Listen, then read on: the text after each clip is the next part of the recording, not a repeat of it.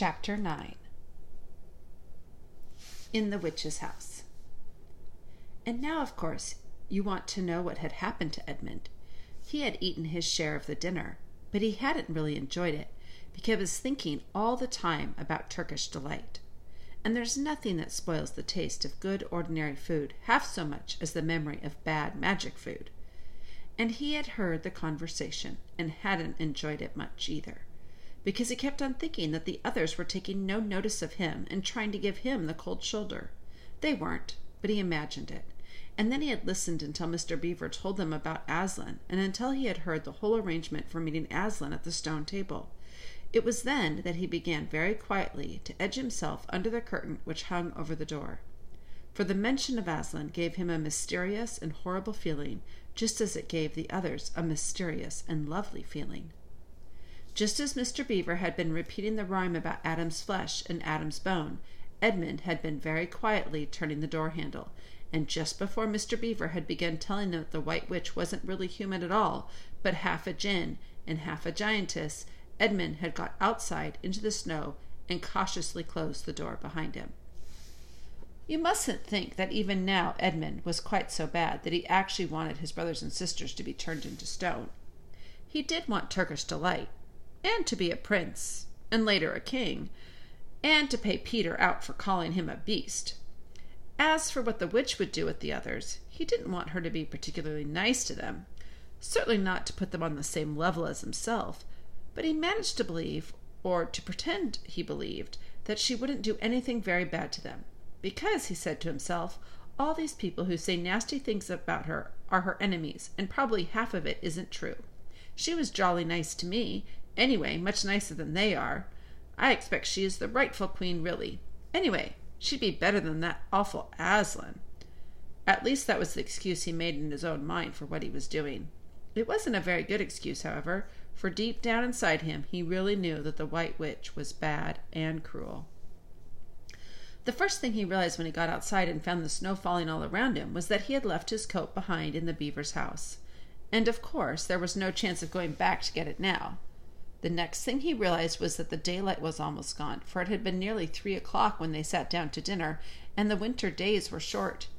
He hadn't reckoned on this, but he had to make the best of it, so he turned up his collar and shuffled along the top of the dam. Luckily, it wasn't so slippery since the snow had fallen to the far side of the river. It was pretty bad when he reached the far side. It was growing darker every minute, and with what the, and with that and the snowflakes swirling all around him, he could hardly see three feet ahead and then there was no road. He kept slipping into drifts of snow and skidding on frozen petals and tripping over fallen tree trunks and sliding down deep, steep banks and barking his shins against rocks till he was wet and cold and bruised all over. The silence and the loneliness was dreadful. In fact, I really think he might have given up the whole plan and gone back and owned up and made friends with the others if he hadn't happened to say to himself, when I'm the king of Narnia, the first thing I shall do is to make some decent roads. And of course that set him off thinking about being a king and all the other things he would do, and this cheered him up a good deal.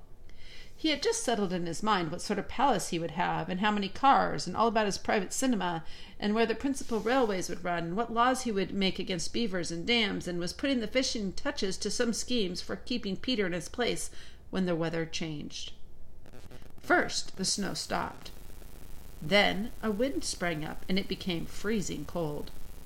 Finally, the clouds rolled away and the moon came out. Was a full moon, and shining on all that snow, it made everything almost as bright as day. Only the shadows were rather confusing. He would never have found his way if the moon hadn't come out by the time he got to the other river. You remember he had seen, when they first arrived at the Beavers, a smaller river flowing into the great one lower down. He now reached this and turned to follow it up, but the little little valley down which it came was much steeper and rockier than the one he had just left, and much overgrown with bushes, so that he could not have managed it all in the dark. Even as it was, he got wet through, for he had to stoop under branches, and great loads of snow came sliding off on to his back. And every time this happened, he thought more and more how he hated Peter, just as if all of this had been Peter's fault. But at last he came to a part where it was more level and the valley opened out, and there, on the other side of the river, quite close to him, in the middle of a little plain between two hills, he saw what must be the White Witch's house, and the moon was shining brighter than ever. The house was really a small castle. It seemed to be all towers, little towers with long pointed spires on them, sharp as needles. They looked like huge dunce's caps or sorcerer's caps. And they shone in the moonlight, and their long shadows looked strange on the snow. Edmund began to be afraid of the house. But it was too late to think of turning back now. He crossed the river on the ice and walked up to the house. There was nothing stirring, not the slightest sound anywhere. Even his own feet made no noise on the deep, newly fallen snow. He walked on and on, past corner after corner of the house, and past turret after turret to find the door. He had to go right round to the far side before he found it. It was a huge arch, but the great iron gate stood wide open.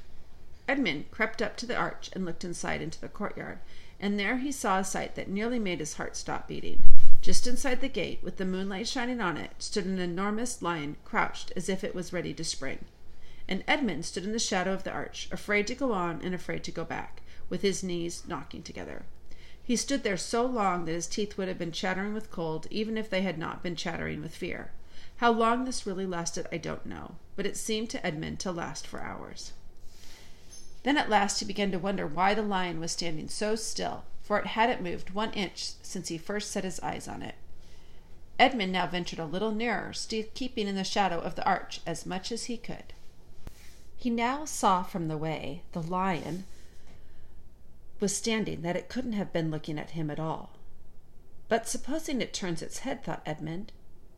In fact, it was staring at something else, namely a little dwarf who stood with his back to it about four feet away. Aha, thought Edmund, when it springs at the dwarf, then it will be my chance to escape.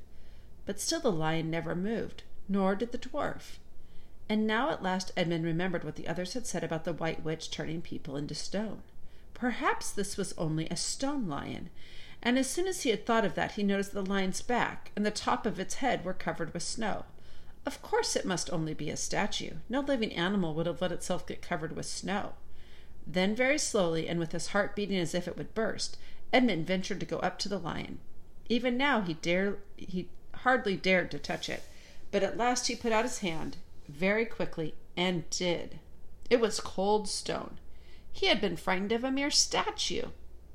The relief which Edmund felt was so great that in spite of the cold he suddenly got warm all over right down to his toes, and at the same time there came into his head what seemed a perfectly lovely idea. Probably, he thought, this is the great lion Aslan that they were all talking about. She's caught him already and turned him into stone. So that's the end of all their fine ideas about him. Poof! Who's afraid of Aslan? And he stood there gloating over the stone lion, and presently he did something very silly and childish. He took a stump of lead pencil out of his pocket and scribbled a mustache on the lion's upper lip, and then a pair of spectacles on his eyes. Then he said, Yah, silly old Aslan, how do you like being a stone? You thought yourself mighty fine, didn't you? But in spite of the scribbles on on the face of the great stone beast, it still looked so terrible and sad and noble, staring up in the moonlight, that Edmund didn't really get any fun out of jeering at it. He turned away and began to cross the courtyard. As he got into the middle of it, he saw that there were dozens of statues all about, standing here and there rather as the pieces stand on a chessboard when it is halfway through the game. There were stone satyrs and stone wolves and bears and foxes and catamountains of stone. There were lovely stone shapes that looked like women, but who were really the spirits of trees. There was the great shape of a centaur and a winged horse, and a long lithe creature that Edmund took to be a dragon. They all looked so strange standing there perfectly lifelike and so perfectly still in the bright, cool moonlight that it was eerie work crossing the courtyard. Right in the very middle stood a huge shape like a man, but as tall as a tree, with a fierce face and a shaggy beard and a great club in its right hand. Even though he knew that it was only a stone giant and not a live one, Edmund did not like going past it. He now saw that there was a dim light showing from a doorway on the far side of the courtyard. He went to it. There was a flight of stone steps going up to an open door. Edmund went up to, went up them. Across the threshold lay a great wolf. It's all right, it's all right, he kept saying to himself. It's only a stone wolf. It can't hurt me. And he raised his leg to step over it. Instantly, the huge creature rose with all the hair bristling along its back, opened a great red mouth, and said in a growling voice, Who's there? Who's there? Stand still, stranger, and tell me who you are. If, if you please, sir, said Edmund, trembling so that he could hardly speak, my name is Edmund, and I'm the son of Adam that Her Majesty met in the wood the other day, and I've come to bring her the news that my brother and sisters are now in Narnia, quite close in the beaver's house. She, she wanted to see them. I will tell Her Majesty, said the wolf. Meanwhile, stand still on the threshold as you value your life. Then it vanished into the house. Edmund stood and waited, his fingers aching with cold and his heart pounding in his chest and presently the gray wolf, Maugrim, the chief of the witches' secret police, came bounding back and said, Come in, come in! Fortunate favorite of the queen, or else not so fortunate. And Edmund went in, taking great care not to tread on the wolf's paws. He found himself in a long, gloomy hall with many pillars, full as the courtyard had been of statues. The one nearest the door was a little faun with a very sad expression on its face, and Edmund couldn't help wondering if this might be Lucy's friend. The only light came from a single lamp, and close behind this sat the White Witch. I've come, your majesty, said Edmund, rushing eagerly forward. How dare you come alone? said the witch in a terrible voice. Did I not tell you to bring the others with you? Please, your majesty, said Edmund, I- have done the best I can. I've brought them quite close. They're in the little house on top of the dam, just up the river, with Mr. and Mrs. Beaver. A slow, cruel smile came over the witch's face. Is this all your news? she asked. No, your majesty, said Edmund, and proceeded to tell her all he had heard before leaving the beaver's house. What? Aslan? cried the queen. Aslan, is this true? If I find you have lied to me. Please, I, am only repeating what they said, stammered Edmund. But the queen, who was no longer attending to him, clapped her hands Instantly the same dwarf whom Edmund had seen with her before appeared. Make ready your sledge, ordered the witch, and use the harness without bells.